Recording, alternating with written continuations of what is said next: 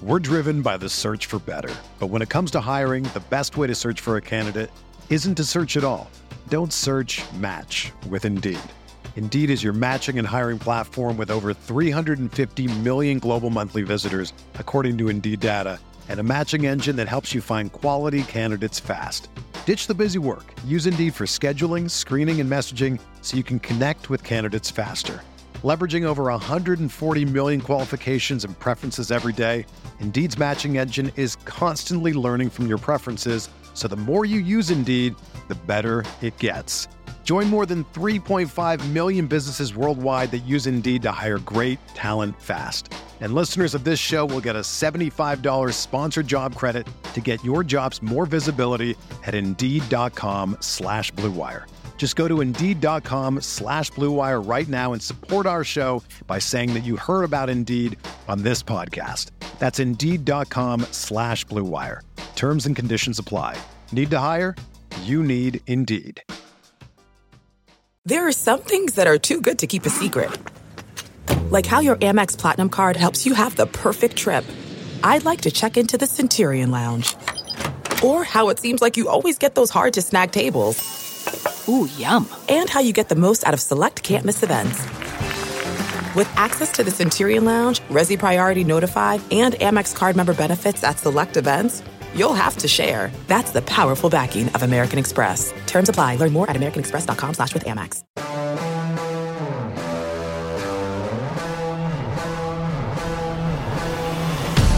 Folks, we're back.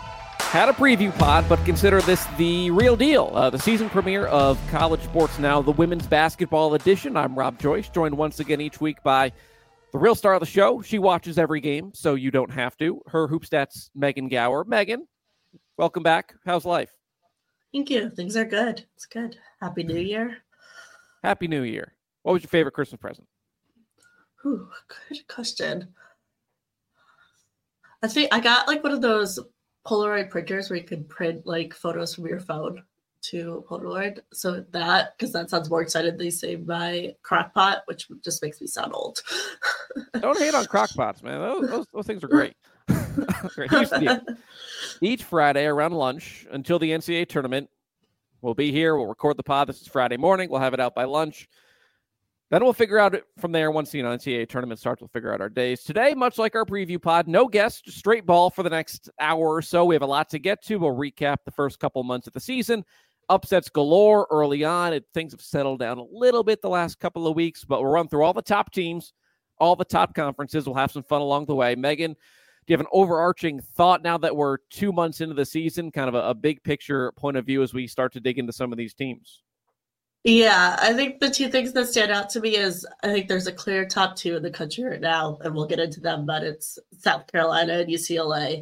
But I also think the floor kind of has elevated a lot from last year, and there's there's not a lot of separation from one to thirty. Yeah, so you we'll start. I guess you mentioned the top two teams. We'll start. We'll start with the SEC because shock among shocks, the number one team in the country once again is South Carolina. Something that they were preseason what seven or eight. Uh, they lost all the freshies. You wonder, yeah, they still have pieces. Will they be good? Then they go to Ireland or France, wherever the heck they were in Europe, kick the crap out of Notre Dame, and they've been number one ever since. Are you surprised at how, just how, not necessarily that South Carolina is the number one team in the country, but just how dominant they've been given the the makeover that they've had to undergo? Yeah, I expected this team to kind of come in and maybe struggle a little bit at the beginning of the season and then, of course, eventually find their footing. We all know how good of a coach Dawn Staley is, but it surprised me how they kind of just hit the ground running in that first game against Notre Dame, as you said. So I think that's what's most impressive about this team to me is they've really completely changed their starting lineup, changed much of their personnel, and really changed the style that they're playing pretty much a 180 from last year, and they're still this good off the bat. Yeah, in the preseason, I predicted Kamilla Cardoso would be a first team All American. I think she's played like that. And Te-Hina Paopao, I thought she'd be good. She is basically, they're different players stylistically, but she's kind of what I always wanted Zia Cooke to be in that she's like super efficient. She's she's over 50% from beyond the arc, which is kind of wild that we're mm-hmm. halfway through the year and she's just that go-to scorer. Bree Hall has become a three-point threat after she didn't play a whole lot in her first year. You know, last year they lost one game. Sure, it was a big game, but they were a histor- historically good team. But last year, like there was a way to beat them. They were just so good that like you just couldn't. They were basically, you know, they were like a, a bunch of tank engines, and you were asked to hurt them by throwing stones at them. Like it's not going to work. If you had a big enough boulder, Caitlin Clark, sure, but other than that, you couldn't. This year, you know, their defense might be like a half step below. That's still probably the best in the country, as opposed to being maybe the greatest defense we've ever seen. But man, they're so much more dynamic offensively. Like last year, they weren't making seven threes a game. I don't think they could make seven threes a game. Now, you know, make their A plus plus defense an A defense and make their I don't know, A minus offense like A plus. Like I don't know how you stop it. Yeah, I, I agree. I think their offense has been the big surprise with this team, and also really a pleasant surprise in that you know this team is a lot of fun to watch. Right, like the the ball's going through the basket a lot. They're playing at a fast pace. It's a really fun team. I don't know that I buy into this hype though, because there's a lot of hype that like they're even better than last year, and I just I don't know that I fully buy into that. The offense certainly is, but the team collectively, I, I don't know that I'm buying into that hype. You stole my question that I was about to ask you. I they're certainly more dynamic than last yeah. year. They might, like I said, they might be harder to beat than last year because if you if you caught fire, which they never let teams catch fire, but if you happen to catch fire, you know, say you make 12 threes, like there's a scenario in which you could have beaten them last year. This year, like score 70 on them, be one of the rare teams that do it. I, like that means you have to hold them below 72, which I don't know if you can do. Yeah, I'm interested to see they've got like that LSU game in a few weeks, the UConn game coming up, how those games go. Because I think my reason that I'm questioning like, is this team really better than last year's? Is like not no offense to Notre Dame, but who have they played? Like that first game, first game of the season one is always kind of, I think, a wild card. But outside of that Notre Dame game on day one, like their best opponent has certainly been that Utah game. And I thought they struggled a little bit in that game. Alyssa Pili, granted, incredible player. Like some of this is just how good she is, but was really able to just kind of do whatever she wanted in that game. And I don't think beyond that, we've really seen them against another top caliber opponent. And that's where I'm interested to kind of see what does it look like when you are playing someone that's a lot closer to the level that you're at. Yeah, let's see. They won by seven at Carmichael against North Carolina. They pulled away from Duke. Was that game? That game was at Cameron. Um, yeah, they pulled away in the fourth quarter there. So yeah, they haven't played. And then Maryland. We'll get to Maryland. I have thoughts on Maryland, but yeah. we'll get to that. But um, yeah, you're right in that regard. Uh, we'll learn a lot. They go to Baton Rouge January 25th. UConn, we learned that Kamilla Cardoso may or may not play in that game because uh, she's going with Team Brazil for FIBA something or other. She's playing with Brazil, which is cool, um, but she might miss the UConn game. The SEC as a whole, like we can talk about LSU in a second. Looking at the SEC as a whole briefly, you know, with South Carolina, there's LSU. There's a there's a bunch of teams that are like receiving votes good. Otherwise, I don't think this conference is all that. Yeah, I think the SEC is weak this year, just to put it bluntly. So yeah, the, that's why you got to circle those LSU and the UConn games coming up because I, there's nothing else on their schedule going forward in the SEC. By no fault of their own, it's just a, not I think the year that they were hoping to have in the SEC that is jumping off the page to me as like, oh, that's going to challenge them. So yeah. yeah. I mean, you look at some of these teams like Ole Miss, they were preseason ranked. They're unranked right now. They're 12 and 4. Alabama, I think they're a top 25 net team. They're 15 and 3. They're, you know, they're fine. Mississippi State is fine. Arkansas is fine. None of these teams are, are world beaters. Shout out Texas A&M. They were bad last year and two years ago. Joni Taylor in year two has got that thing humming. And then shout out to Shea Ralph.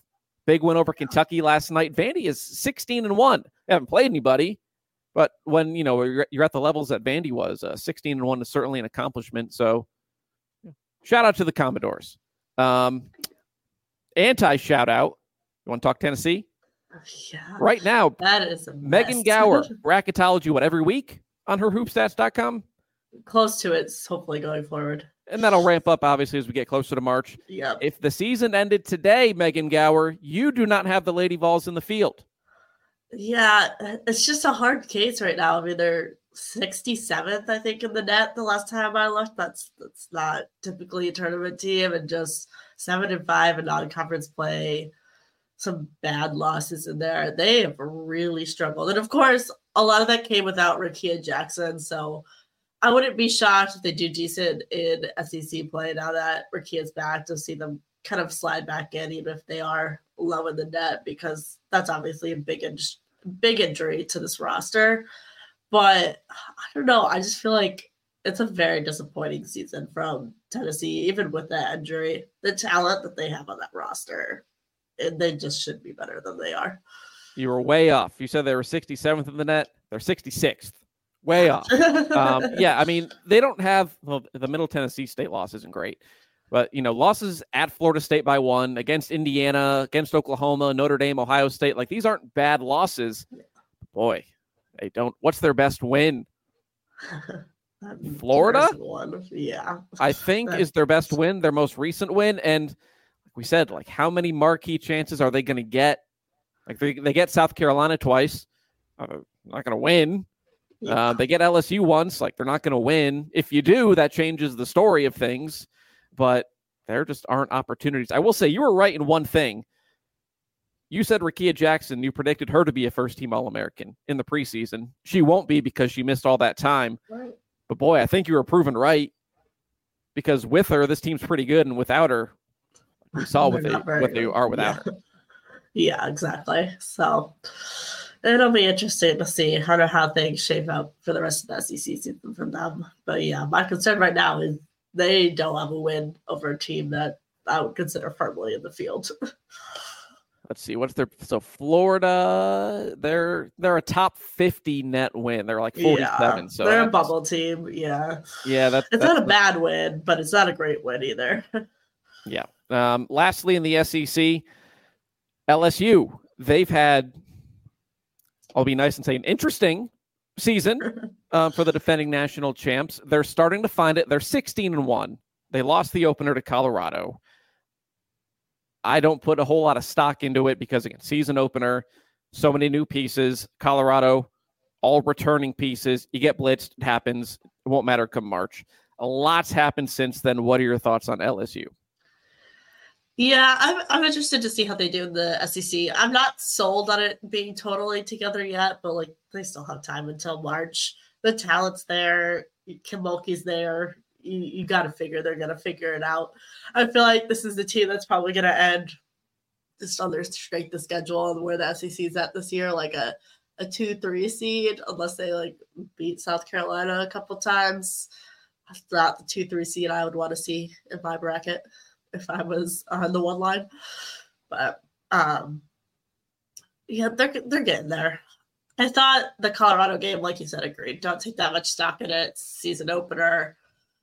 I would have liked to see probably a little bit closer of a margin because that one wasn't particularly close. But then they go on, they beat Virginia Tech a few a few weeks after that. Um, granted, I thought Virginia Tech looked a little rough to start this season as well but they just haven't really played anyone since. So it's kind of hard to make like how far they've come because we need to see them against you know someone that's in that kind of top twenty five contention group. Some stories never change, right? yep. Uh, yeah, I, I'm not worried. The drama of November, even taking out the Colorado loss, like I don't know what happened with Angel Reese. I don't really care what happened with Angel Reese because you know it's not like there's some scandal where they're hiding that you know she didn't get arrested or anything like that. Like whether it was personal or basketball related or academic, like whatever, it's in the past. End of the day, like she's still really really good and i feel like we don't talk about her stats. Like last night she put up 20 18 and had seven assists in a blowout over texas a&m aneesah morrow as good as advertised. Hailey Van Lith, probably not as good as we thought she'd fit in. I mean she hasn't been terrible and uh, you know ncaa tournament big games. I trust her to hit the big shots. And then how about mikaylah williams? She's right there you know, this is a star-studded freshman class. She's right up there with Juju and, and Hannah Hidalgo. Yeah, she's been really good for them. And when Angel Reese was out, I thought really stepped up for this team and was able to kind of to do a lot for them, which is really impressive, especially in November as a freshman. But yeah, I think we're going to talk probably about a lot of freshmen throughout the course of this podcast. It is quite the class. Yes. End of the day, I, I'm with you. If I look at my bracket in March, if I'm a team, I don't want to see South Carolina. I don't want to see UCLA, and I probably don't want to see LSU. Anyone else, you know, I'd, I'd figure it out. Um, those three, I think, are the, the scariest come March. Where do you want to go next? Uh, you will actually, I'll make that decision. Pac 12, because we brought up UCLA. We knew the Bruins would be good. Did you think they'd be clear cut number two in the country good? I did, but I feel like I watch a ton of UCLA, so maybe it was a little bit, yeah, alone in that little pocket of the country that was like, yes, they will be this good. No, I thought this team, as soon as they signed Lauren Betts, had the pieces to be national championship contender, everything that we're seeing them be right now. I think that has been their biggest haul. We saw how good their freshman class was last year. They were going to have another year. I, I thought the team had everything to get there, and I think they've very clearly been there so far this season. Even without Emily Bessoir, she got her what game two, um, and they haven't missed a beat. The some of the metrics I'm surprised they aren't as high on the Bruins. Like their their hoop her hoop stats ranking is I think the ninth best team in the composite rankings. Um, I tend to lean more towards their AP poll ranking. I mean, Charisma Osborne, you have that proven player who you trust in crunch time. Kiki Rice, Londynn Jones, they're phenomenal. I mean, all three of those players, if you have three guards that shoot beyond 40%, couple shoot more than 40% from three, they all make like 90% of their free throws. And then you throw in down low someone who's playing like the former number one recruit in the country because I'll never know what happened with Lauren Betts at Stanford. We probably never will. I don't get it. She's spectacular. Yeah, I thought that was the biggest question mark about this team was like, is Lauren Betts going to live up to the hype or like, because we never will know why she never played at Stanford. Yeah. But um, I think she's very much kind of fit exactly what UCLA needed so far this season. Yeah, I think some of the defensive metrics are why like they're skewed a little bit. Why the ranking or the metrics think they're a little worse. Like giving up 78 points to Florida State, like it's not a bad defensive performance mm-hmm. with the Seminoles. They gave up, I think, 71 to Ohio State. Like they gave up a bunch of points in garbage time. The final margin was like six or seven. Wasn't that close. Um, so right. UCLA will make their first Final Four this year, barring something catastrophic. I think. Um, yeah, yeah, I agree. Pac-12 as a whole, though, outside of you know, typically in the past it's been Stanford and Oregon or just Stanford. Last year UCLA joined in the mix, but now, like this is best conference in the country, right? Like I'm not over hyping things. Like they're ranked what yeah. two, five, eight, nine in the polls. Yep, I believe so. Yeah, four top ten teams. There's just yeah, top to bottom, really. I mean, there's a couple teams at the bottom, but even the middle of the conference, I think we've seen Cal pull off some upsets. Arizona pull off some upsets in the past uh, week or two. So, really, really solid conference this season. Stanford, I'll admit I was wrong on Stanford. I thought they'd be hanging around that, you know, 15, 20 range, kind of where Utah is now. Um, I didn't think Cameron Clark would have enough, or Cameron Brink would have enough help. But she, if Caitlin Clark didn't exist, she'd run away with National Player of the Year. She's found a whole other level that has just lifted the Cardinal back into the national conversation.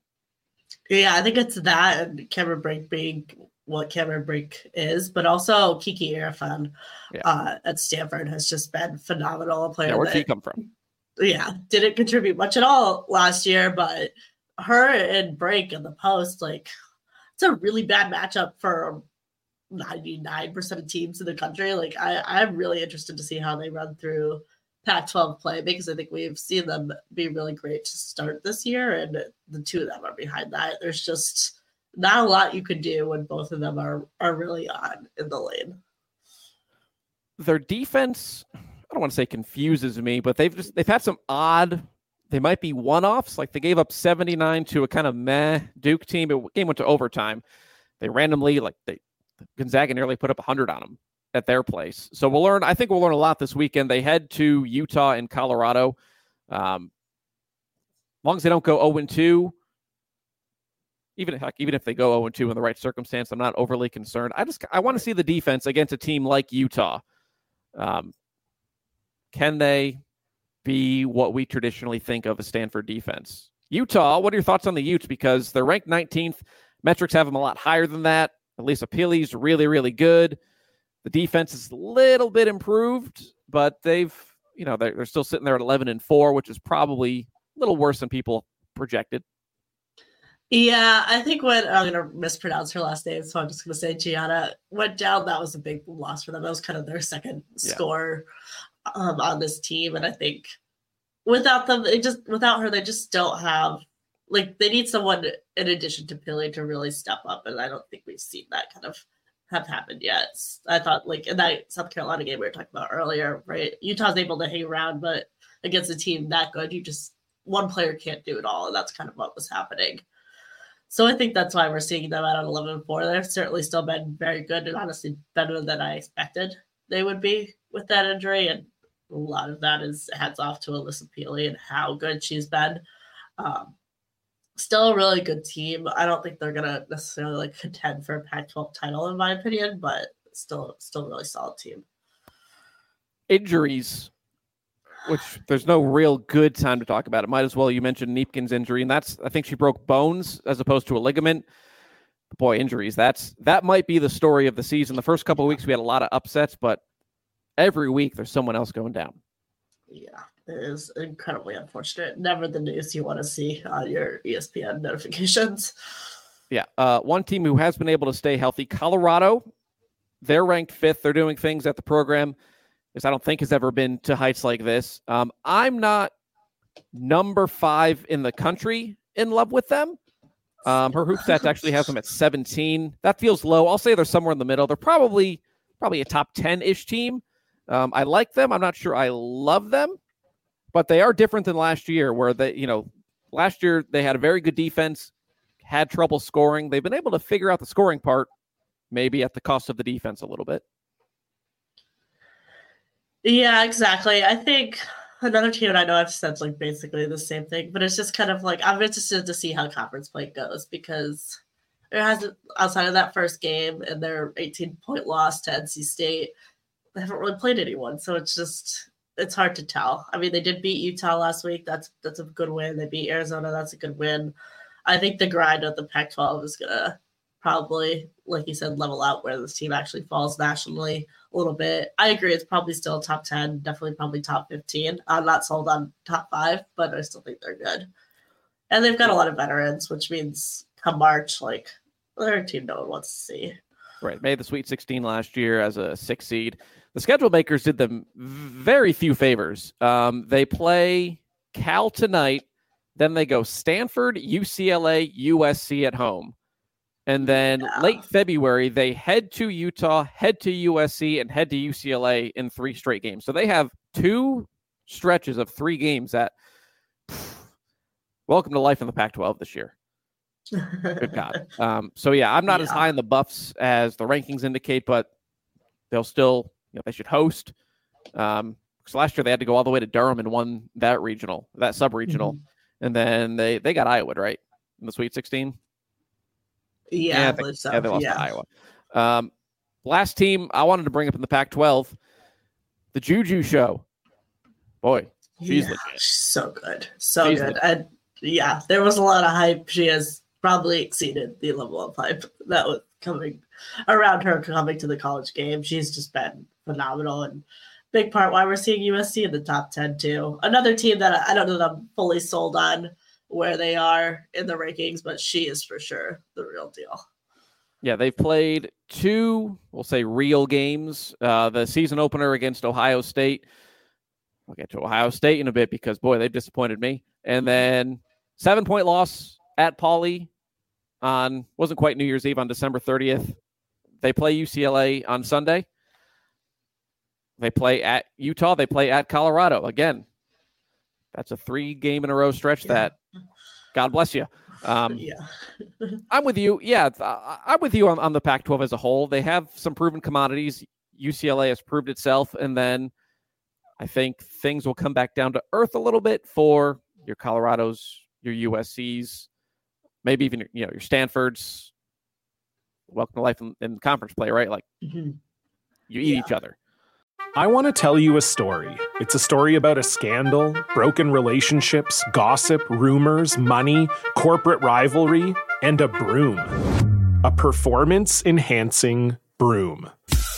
My name is John Cullen. I'm a comedian, podcaster, and for 20 years, I was a semi professional curler. And I want to tell you the story about how a single broom almost imploded the 500 year old sport of curling. We felt like we were bringing a knife to a gunfight. It's the story of a superstar and his fall from grace. I was being dragged through the mud. It's the story of two brother entrepreneurs with a dream. I said, that's great news. It's a story of intrigue. I still don't understand why we want to keep his name secret. The full story has never been told, so I'm going to tell it. Broomgate How a Broom Almost Killed Curling. It was a year I'd like to forget. To listen to Broomgate, search for Broomgate in your favorite podcast app. That's all one word Broomgate. Where do you want to go to next? Which conference? Hmm, maybe the Big Ten. We haven't talked about Iowa yet, and I'm sure everyone's waiting for that. Oh, do they have someone worth talking about? Okay. Conference as a whole, big picture, kind of disappointed by the Big Ten. A bunch of decent teams for the most part. I thought they'd be a little more top heavy. However, I have converted. I believe Caitlin Clark is at the peak of her superhuman powers. She's the national player of the year. She's going to win it. Sorry, Cameron Brink, you've been great. It's going to go to Clark. I was prepared to come in here and say, oh, I don't think they're the third best team in the country, but I'm digging deeper and sure, an off night for Caitlin is, is a dangerous thing for Iowa. But right now, I can't name, I can name two teams definitively better than Iowa South Carolina and UCLA. Other than that, I got nothing. Yeah, I think they've surprised me. I thought that the loss of Czinano was going to be harder for them to absorb than it has been. And I think, I mean, a lot of that is just how insane Caitlin Clark has been and the, the numbers that she's putting up. But I do think Hannah Stuelke has been very good in her sophomore year as well. So that's, that's helping that whole too. But I, I mean, it's hard to count them out of any game the way Clark is playing right now. I think conference play will always be interesting, right? I think it, it kind of tells you a lot more about teams than non-conference play in a lot of regards. But yeah, I mean, I would say they're probably going to win the Big Ten at least this year. Like, I can't really see anyone challenging them for that at the moment. They head to Indiana. Excuse me. Indiana comes to them tomorrow. You're right. Hannah Stuelke, she only plays like 20 minutes a game, um, but she's super efficient 14 and 7. Kate Martin has taken the type of jump this year that she probably needed to. She went from seven points last year to 12 this year. So it's not spectacular. It's just it's more consistent secondary scoring. Sharon Goodman, she played three minutes a game last year sparingly. She's averaging like six and six. Like that's all you need. When you have a Caitlin Clark. It's enough to repeat.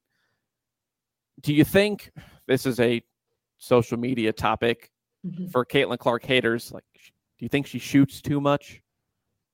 I mean, on this team now, like, I think there's a the place for it, right? Like, if she was on a different team that had a bunch of other players that were closer to her caliber, yeah, she would shoot too much. But like on this team now, they want the ball in her hands as much as possible. That's their best option. I, like, yeah, I, I don't, I don't see it. Yeah, her numbers aren't super efficient, but it's working for this team. They're the top three team in the country. Like, Yeah, I, I- I mean- shooting it too much. She'll have her share of you know, 13 for 30 type games, but yeah. she's actually she's more efficient than you'd think. Her effective field goal percentage is in the 94th percentile. If you don't know what effective field goal percentage basically takes into account, three pointers are worth more than two pointers. If you didn't know that, so taking that into account, you know, she's in the top six percent in the entire country, and she's doing it shooting 30 times a game. She can shoot as much as she wants. It's fine. It's going to work. It's it worked well. It came to within 40 minutes of a national title. The rest of the Big Ten, Indiana's okay. I've been largely disappointed by the rest of the Big Ten. Yeah. And I feel like Indiana, I'm yeah, I'm not sold on them either way right now. I feel like sometimes I'm like, oh, We'll they learn look tomorrow a lot night, right? better. Yeah, we'll learn tomorrow night for sure. But yeah, the rest of the Big Ten, Ohio State in particular, Oh, I expected so much more from this team. you and I put them in the final four in the preseason. and like there's no real shame in the losses they have. You know, they got jujued in the season opener. They lost by six to UCLA.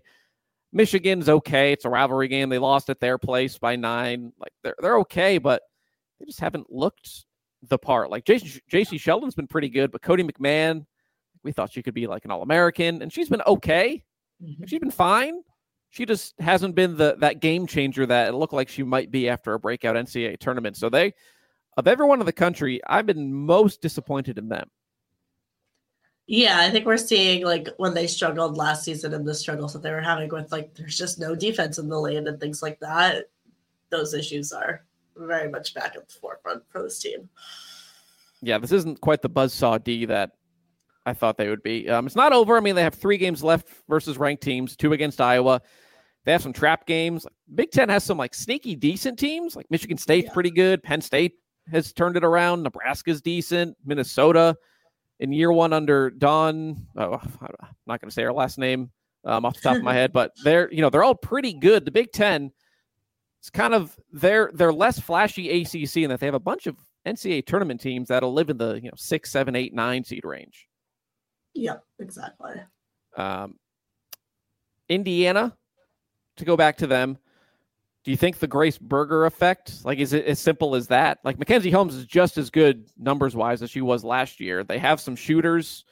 Um, Sara Scalia has become that main threat. Yarden Garzone, Sydney Parrish can light it up, but like, is is it what what's the if, if there's a problem with Indiana, what is it? Yeah, I don't I don't know. Maybe it is the Grace Berger effect. Maybe this team was never as good as we thought it was last year. That's why they lost in the second round of the NCAA tournament. I don't know, but it's just yeah, it's it's not doing it for me so far. They're not totally on the picture, but I don't know. It just hasn't looked like it should. I'm kind of on the other side. I think that they're still kind of sneaky good. I mean, there, there are five teams in Her Hoop Stats top 10 in offensive and yeah. defensive ratings South Carolina, Stanford, Texas, UConn, Indiana. So I think they're still good. Um, they have chances to prove it, and they won't be a one seed like last year. Maybe they weren't right. Maybe you're right. Maybe they weren't ever as quite as good as last year made it out to be. Maybe they're a really good two or three seed. Um, mm-hmm. So I, I think that might fit them better. Now, Big Ten team we haven't mentioned yet Maryland. I have an extremely hot take, but I'll save it. Give me your thoughts on the Terp season to point to, to date. It has not been great. The the start of their season, they scheduled a really hard schedule. So props to Maryland for doing that, regardless of the talent that's on the roster. But I mean, South Carolina, UConn, there's a handful of other losses in there. They just they really, really struggled to start. I feel like it's not as bad now. They're like hanging around with the middle tier Big Ten teams. They don't look awful, but it just I think they lost too much talent to replace. My super hot take. I don't think it'll come true, but hey, let's go for clicks, baby. There's a path where Maryland misses the tournament. Yeah. And I don't think it's too unrealistic. Like they're they're 10 and 5 kudos to them for the schedule. They were not competitive against South Carolina, UConn. That 20 point loss to Washington State hasn't aged great. The win over Syracuse will age nicely. So they have 10 wins. I think 17 probably gets them in. So if they lose all their remaining ranked games, so say they don't beat Ohio State, Indiana, Iowa, Ohio State, Indiana, say they lose all those games. So you got to get seven wins against Purdue. You get Illinois twice, you get Penn State twice, you get Rutgers twice, Michigan and Wisconsin. Like they can go seven and two in that. But if you go five and four, like there's a scenario, there's a scenario in which Maryland goes to Iowa on February 3rd. They're four and seven in the Big Ten. They're sitting there at 14 and 12. Mm-hmm. And then it's pressure time. Like I, I, I thought they'd be, I trusted Brenda Frese and Shyanne Sellers to just go, oh yeah, they'll figure it out. I, I don't think they're going to figure it out. Yeah, no, and I don't think that's totally off base to say they could rest the tournament. I have them on the nine line right now. Like that's that's pretty darn close to the bubble. So yeah, it'll be interesting to see. They they need to pick up the wins that they can in Big Ten play, or they're very much going to be in that position where they need to beat an Iowa or need to beat Ohio State to get in. Um, one team, I don't know a whole lot about them. Um, they lost at the buzzer to Iowa. Michigan State, sneaky good. They're not ranked. Yeah. They're a team that the metrics really like the Spartans. They're someone. I mean, you, you probably know more about them, but where would they be seated today? And what's what do you think their ceiling could be? Yeah, I think they're a team I'm very interested to see how they're going to play in in the Big Ten. They're on the nine line right now. I would say they're probably trending upward. They've got to pick up some of those big wins, though. I think that's the big thing. They don't have the big win yet, and they were so close in the Iowa game. And I guess if you're Dawn Staley, you thought they got a very egregious foul call that maybe they should have won that game. But they, they just got to find a way to end in the win column in some of these big games. Right now, this team's best win is Penn State, Maryland. So they've got to got to beat an Ohio State, beat a Indiana, beat someone like that to to really get themselves in the conversation. The metrics love them, but they also haven't really played anyone, which can help you in the metrics when you're beating a bunch of nobodies by 50 points. That's fair. Uh, yeah, they play Ohio State on Sunday. Uh, they play the Buckeyes again, and then they travel to Indiana. So they only have three games against ranked teams going forward, and I don't think they'll pick up any more. Is Illinois receiving votes? Regardless, even if they are, like that's so, yeah. yeah. That's so yeah. The Big Ten, a little down in the middle. Um, let's move to the ACC. Pac-12 is the top heaviest conference, top to bottom. ACC is one of the deeper conferences. How many teams do you have right now? If in the field, nine, eight, eight, eight. Okay, where? Well, we'll start at the top. Where did everyone, you and I included, where did everyone whiff with NC State? Like we didn't even talk about them in our preseason pod. Yeah, and I mean, I think maybe it was just they had such a down year, a down year by NC State standards, which is still a pretty good year most places in the country, but um last year that they just kind of fell off the radar. But yeah, they have been phenomenal compared to any of their preseason expectations. Six players in double figures with them. They don't have a 20 point score, but Saniya Rivers has proven she can if you need her to. River Baldwin, she's only out a couple of weeks. That injury could have been a lot more devastating. Even if they stumble once or twice while she's out, I think they're fine in the long run. Is this like last year's Virginia Tech team where kind of thin, but they have someone who can score and then kind of look, you know, they didn't have a whole lot of sexy national hype in the preseason. Then here they are in March as a one seed making a run to a final four. It could be. I don't know that I'm sold on the path for them. I feel like they might be another team that comes back down to earth a little bit in conference play. I think they kind of shot up from unranked to like top five team because they beat UConn and yeah, that was a good win, but like also how did UConn look in that game? Um I was there. They look bad. Yeah, exactly. I'm not saying it. They did not look good. So like it's a great win on the resume, but like does it make you a top five team in the country? Not entirely sure. Um, they lost that Virginia Tech game this past week. I don't think that's anything to be concerned about, but I I think they're good. They're probably a top ten team. I don't know that I'm a they're going to be a one seed path. I think that the ACC is kind of going to beat up on each other a lot. You're going to see, you're maybe NC State, Virginia Tech are host teams, and then everyone else is kind of going to be in that that middle tier of teams, not hosting, but they're definitely going to be tournament teams. They open February with North Carolina, Louisville, Virginia Tech, Pitt, and Notre Dame. So four tough games in a stretch of five. If they get Baldwin back for that, I think they'll be fine. If she's not back, which I think she should be, but setback, whatever, if she's not back or not herself, trouble is the wrong word, but they could, I could see them going, you know, two and three. And suddenly that takes you from, you're right, like one, two line to maybe a three or a four. Uh, but they should be in line to host. Virginia Tech, team that got off to a slow start, as you referenced earlier. Big buzzer beating win over NC State. Probably their biggest win of the year. Um, I don't have their schedule in front of me, but almost certainly their biggest win of the year. Elizabeth Kitley and Georgia Amoore, like we know what they can bring. The question I have with the Hokies is what do they get from everyone else on a given night? Yeah, and I think that's the part that hasn't necessarily been consistent. And it is why they maybe been struggling a little bit, and we're certainly struggling to start the season. I think if you watch like that Iowa game from like the first week, they just did not look good. Like it was, they looked bad, if we're being honest. And like I think they had a few games like that, and now it just certainly feels like they're figuring it out. But two players can carry you really far, but I feel like you need a third consistent option, and I don't know that that's something they have at this moment. If you're talking about like how deep can this team go in March, like they're still going to be really good. They're still going to host. They're still going to probably do very well in the ACC, but how deep they're going to go in March is going to depend on someone stepping up as that third option.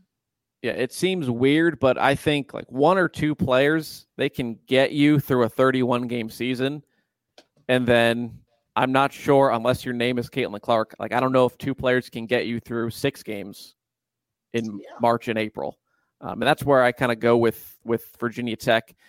Like Cayla King, I wanted her to take a Kate Martin type jump where she doesn't need to be spectacular, but her numbers last year are identical.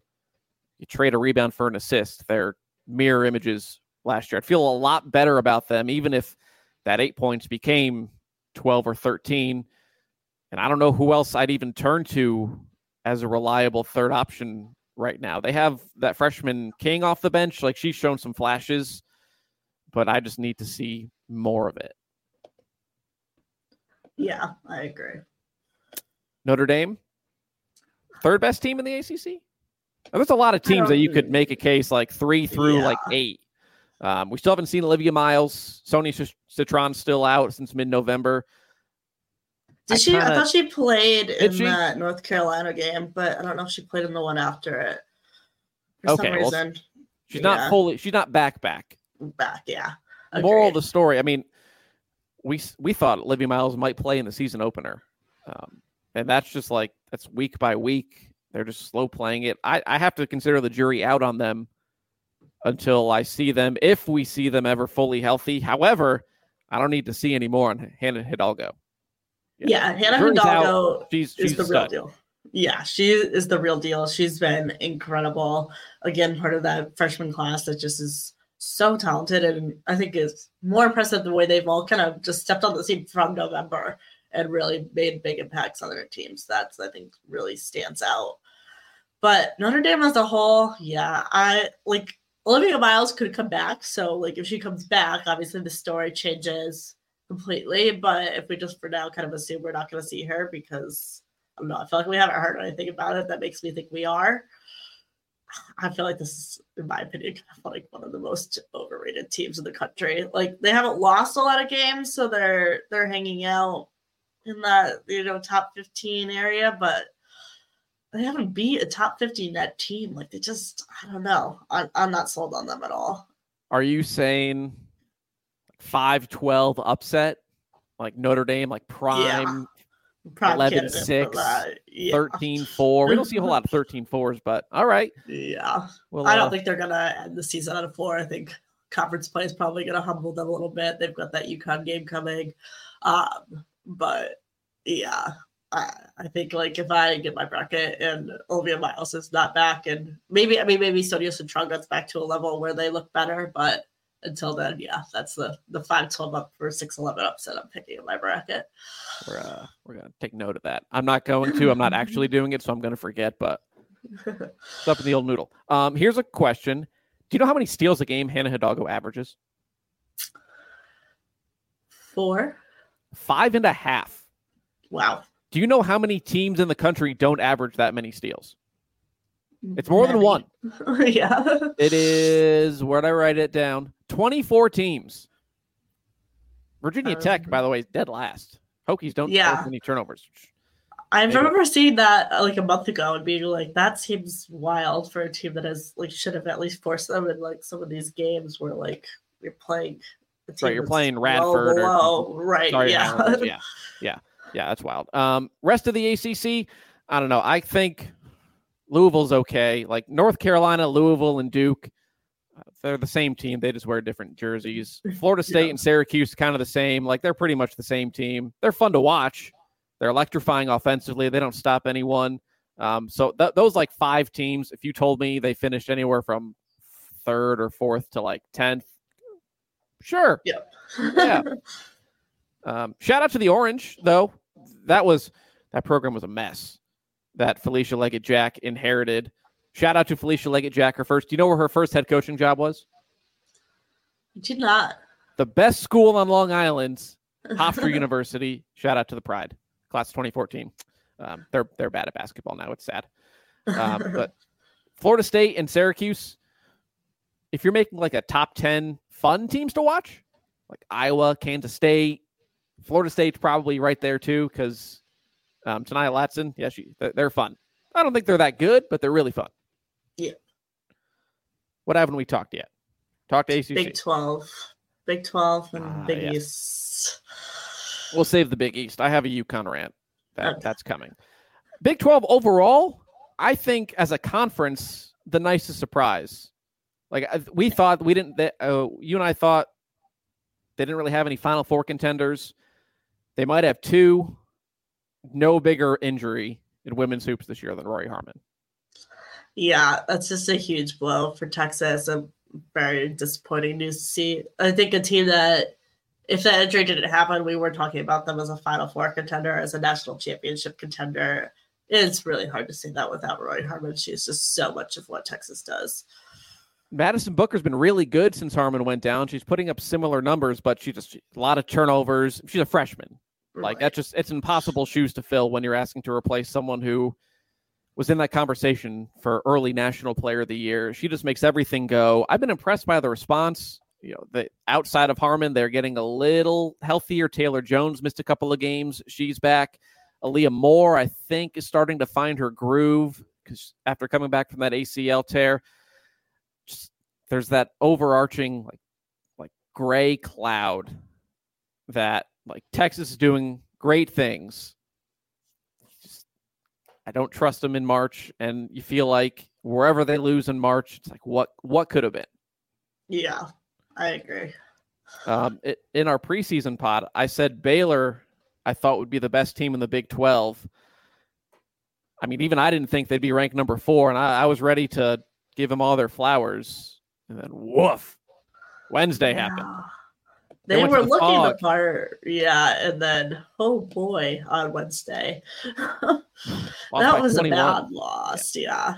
yeah. I mean, shout out to uh tonight uh, Taiyanna Jackson, twenty seven and nineteen against Baylor. I mean, it's not it's not your Kim Mulkey Baylor of old where they get a billion rebounds a game. You know, Brittney Griner and all those great teams, but still, they got hammered on the glass by a team that like Kansas. What seven and seven? They're not making the tournament. Yeah, yeah.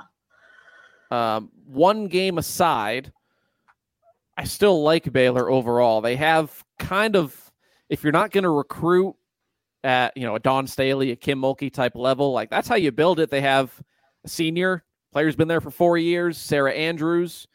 You have a couple of sophomores who have made that freshman jump, Bella Fauntleroy, Darianna Littlepage-Buggs, and then you complement all that with transfers. A couple from the SEC, you know, Dre Edwards, Jada Walker, Aijha Blackwell, and then you have one from the mid majors who was a big time scorer and has become a complementary piece. Like that's that's how you build a team. Mm-hmm. It's just right now I just need to get the taste of Wednesday. It's too recent. I need to get it out of my yeah. mouth. Agreed. Yeah. One game doesn't make a season and like there's, you know, 14 games that they won before that that also are part of it. But yeah, it was just a rough loss, and I think it's it stands out a little bit more because like there's not exactly a bunch of marquee wins on their their resume either to be like, okay, this is like totally not indicative of who they are. But I think again, it's another one of these teams that like they're probably not a top five team, but they're still really good and confidence play. We'll we'll take them back down to earth a little bit, but like they're still a dangerous team in March. They're still probably a top 10 team. They're just maybe not top five good. I never hadn't really thought about it until you said it at the start of the show. And as we're talking here now, there's obviously there's a clear one and two. And when you said, you know, one through 30 is deeper, I never really thought about it like that. But you're right. I mean, you get past the top two. Sure, if you want to throw in Iowa or LSU, that's fine. But like Baylor and Louisville and pick like just pick middle of the pack, top even like top tier teams in most of these conferences. And you're right. Like even if you're not ranked, there's not a whole lot separating it, which is one of the ways like that's not something you could say five years ago, six right. years ago. Um, one other team, a surprise in the Big 12, K State. I knew they'd be fun to watch. Drastic overhaul. Last year, they just scored a bunch and didn't defend everyone. This year, they're top five scoring defense, which again, I think that'll come down to earth as they play better teams, but still, it's not what I expected at a at a Manhattan. Yeah, and I mean, I think having Ayoka Lee back is a part of that, right? Yes. But just having that presence in the paint is going to make a big difference defensively, regardless of how much she does or doesn't do. Uh, it's just a lot of size that they did not have last year. But yeah, a team that's been very fun to watch, and like we said, I think the Big Twelve as a whole has been a pleasant surprise, right? Like there's there's more of a top group there than we expected. I mean, you're talking about this is going to come down to earth, and it's not going to stay that way, but like three teams that were hosting in the like I think my latest bracket, you've got Kansas State up there, Texas up there, Baylor up there. In reality, I think it's probably gonna look something like Baylor stays there. I can't I I just don't know that Texas will without Rori Harmon and then Kansas State, maybe, but I think they're probably more like gonna end in that like five seed range, but still a, a stronger Big 12, I think, than we've seen in a while. So Texas is what 16 and 1. But how many games realistically could they lose? They play Kansas State tomorrow on the road. They play K State twice and Baylor once. Assume, unless they get tripped up a couple of times, like how many losses would they realistically need to not host? Like I, I think they've built up enough credence where they're not going to fall out of the top 16. Yeah, I don't know. I'm interested to see how Big 12 play goes. I think the thing with seeding is like availability of talent is part of it. So if they lose a handful of games without Rori, I think that starts to become part of the conversation. Is like sure. those some of those big wins that they have don't necessarily carry the weight when she's no longer part of the roster. Sure. Um, did want to mention we don't have to talk about it. TCU though they were they're dreadfully bad last year. One and yeah. seventeen in the league. They were eight and twenty three. Started fourteen and zero again. Kind of like Vandy. They didn't play anybody, but when you're eight and twenty three, you pick up wins where you can. Really sucks that Sedona Prince broke her finger. Is this still a tournament? Is this a tournament team? Maybe we'll see Maybe. how they do in the Big Twelve. Yeah, okay. I, am not sold on them. I think they're much better than they were last year. I'm not sold on this. Like they're a top 25 team. Sure. No. All right. We've talked about five conferences. Uh, we can, given what UConn did to Marquette and Creighton, we I guess we can call it the UConn discussion. Uh, Marquette and Creighton, like they're still fine. They're they're tournament yeah. teams. What the like seven, eight, nine C types. Yeah, yeah, they're gonna hang around. They're they're gonna be like your Louisville's, your Dukes, like yeah, that group. Sure. Give me your thoughts on the Huskies. I have a I have a lot of thoughts on the Huskies. So give give me your thoughts. A lot of thoughts too. I think this Aubrey Griffin injury in the last week is yet another blow to where they were headed. I think they struggled to start the season. I think there's no question about that. But I think the coaching staff has done an incredible job turning this team around in a month. Like I think if you look at where they were at Texas and where they were in that Marquette game, like it's just worlds different. They've played the toughest schedule in the country. I'm not saying they're like a top five team, but I think they're Paige Bueckers and Aaliyah Edwards is going to win you a lot of games, and they are certainly much better, I think, than a lot of people think they are right now. Like they are not the 13th best team in the country either, in my opinion. Oh, I checked UConn Twitter at 1 p.m. on Monday. I'm well aware of what people think about about UConn falling a spot. My thoughts have changed a lot since November. First off, it's almost like Gino Auriemma knows how to coach because yeah, transformation like they've made as much of a transformation as anyone nationally and now they're playing their best basketball of the season in spite of everything. End of the day they're not as bad as i'm probably going to portray them in the next two minutes at least compared to you know UConn's impossible standards. They're also not as good as i think UConn fans think they are. Um, and to some extent you know, i think end of the day this is a second weekend team because they have an All American. They have a very good post player who I don't think is quite an All American, but at her peak, she's at that level. And the freshmen are coming along nicely. I really like Ashlynn Shade. Didn't expect that. KK Arnold has progressed nicely. Just asking freshmen to do it for 25 games in a row and then do it in March. Like it's you're asking That's a lot. Hard. Yeah. Would I be totally stunned if UConn got to Cleveland? No, like of course not. Yeah. There's a path right now, though, I think it's more likely that somewhere along the way, someone comes out and does what Ohio State did last year, what UCLA did this year, what Texas did this year, what NC State did at some point in the game. Just come out first quarter, third quarter, punch UConn in the mouth, and they can't recover. Jump out to an 11 point lead. I'm not talking about a team like Marquette. I'm talking about South Carolina, LSU, Stanford, Iowa level good. And the part where it's controversial, they have five season ending injuries, four, and uh, no indication that Caroline Ducharme's coming back. Yeah. Even if most of those injuries don't happen, the problems I have with this team aren't solved.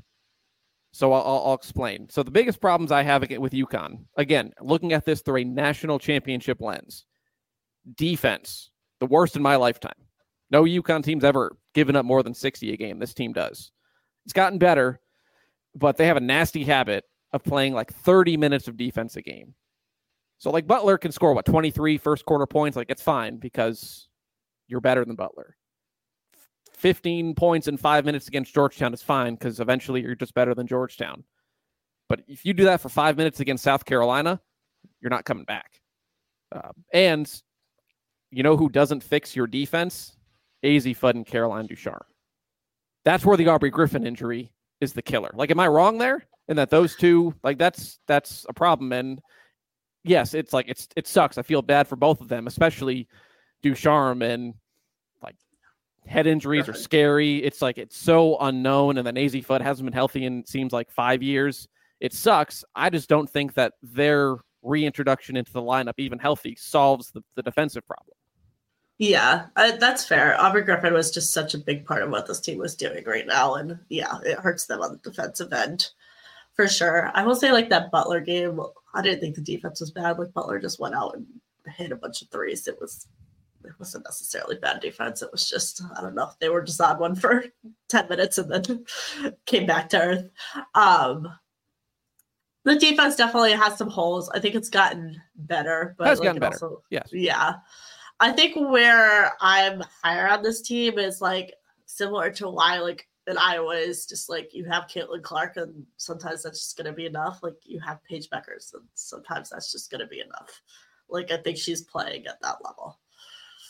Yeah, absolutely. Um, my my other qualm with UConn, this isn't as big of one. Just, there's so much pressure on Aaliyah Edwards to be great yeah. every game. And again, the Ayanna Patterson injury, she played 10 minutes a game last year against the top teams in the country. It's all it was always going to be Aaliyah Edwards is going to play, barring foul trouble, 35 minutes, and she needs to put up like 20 and 10. She needs to be Cameron Brink good, A'ja Wilson, Aliyah Boston good.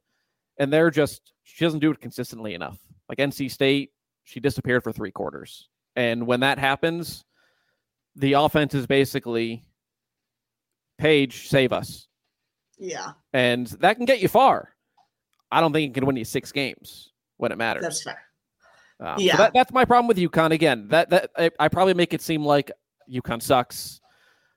I don't think UConn sucks. I think they've been hit by an injury bug in the last two years that I've never seen. They're just not as good as I think UConn fans are accustomed to UConn being. Yeah, I don't think it's an easy path for them to get to a Final Four at this point. I think maybe it was starting to look like that when you had Griffin, but that was a the margin for error when she went down just dropped dramatically, regardless of what people might think, because she was coming off the bench. Like she was such a big part of what this team is doing. So I, I do think things look a lot bleaker right now. I'm just if Aaliyah Edwards can put it together for six games straight alongside Paige or five games straight, maybe that's enough to get them to the final four. Yeah, now prepare yourselves. UConn's not going to be a one seed, folks. They're going I, to Albany. I don't wouldn't necessarily say they're not going to be a one seed.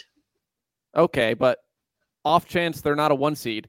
Yeah, they're still going to Albany. They're going to Albany. prepare yourself now, Megan. Oh, yeah. Because people are going to be angry. Oh, they're going to lose is. their mind. Well, that's we'll save it for March. I have a thing. It's a whole long story short, support your program and tell your local city to put in bids to host Right. because not that many do. And you know why Albany gets it, even though it's in the middle of nowhere in New York? It's because they're going to get 10,000 people there. Yeah, exactly. So sorry to the one And- seed where yeah. UConn is the two or the three. It's going to be a road game. It's probably not fair. We'll save it for March. Last thing for me, Meg. Last thing for me, um, before I get to, we'll say over emotional thoughts on, you know, we can do this quickly. Thoughts on this new NCAA media deal where the value's gone up. Um, you know, people are praising it as tenfolds. I don't think it's as good as people are making it out to be, but any thoughts Yeah. as women's sports continues to at least progress? Right. I, I mean, I think it's good, right? It's in the right direction. Is it amazing? Probably not. It's it is what it is. I don't have like strong thoughts on it. It's not something I've spent a ton of time looking at, but I mean, it's a step in the right direction at the very least. All right, that's fair. Um, quickly, games to watch this weekend. Stanford, Utah tonight. Early night for you. Congratulations. That's at 8 o'clock Eastern.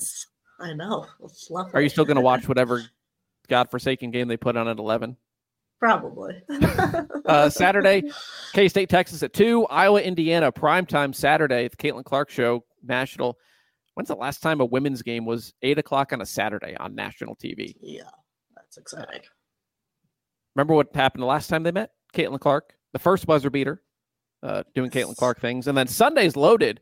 Florida State, Virginia Tech at one. I promise you, there will be more points in that game than the Steelers, Bills, and the snow in Buffalo. So watch that. Colorado, Stanford at two, and then round two, UCLA, USC at five. So we, we got quite the weekend here. Yeah, agreed. A lot of fun Pac 12 games. So that's always my favorite type of weekend. There's going to be a lot of those weekends this year, I suppose. Cherish, cherish your Pac-12. I know. I know. I What's the latest you've stayed up for a Pac-12 game? it. Oof. I don't know. Probably like 1 a.m. It's past my That's bedtime. not that bad. Yeah. All right, Megan, plug your stuff. We'll get out of here. Where where can we find you? Uh, tell us about your bracketology updates.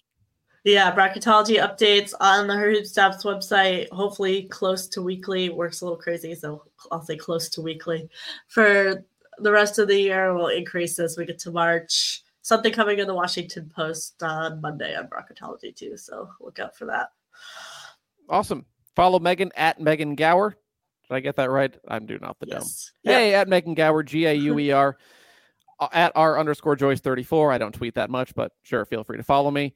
Uh, this was a full in depth preview. Next week, we'll go a little more nitty gritty, break down the games from this weekend, preview what's going on next weekend, and maybe get a guest. So, Megan, enjoy your weekend, folks. Enjoy your weekend. We'll talk to you next week.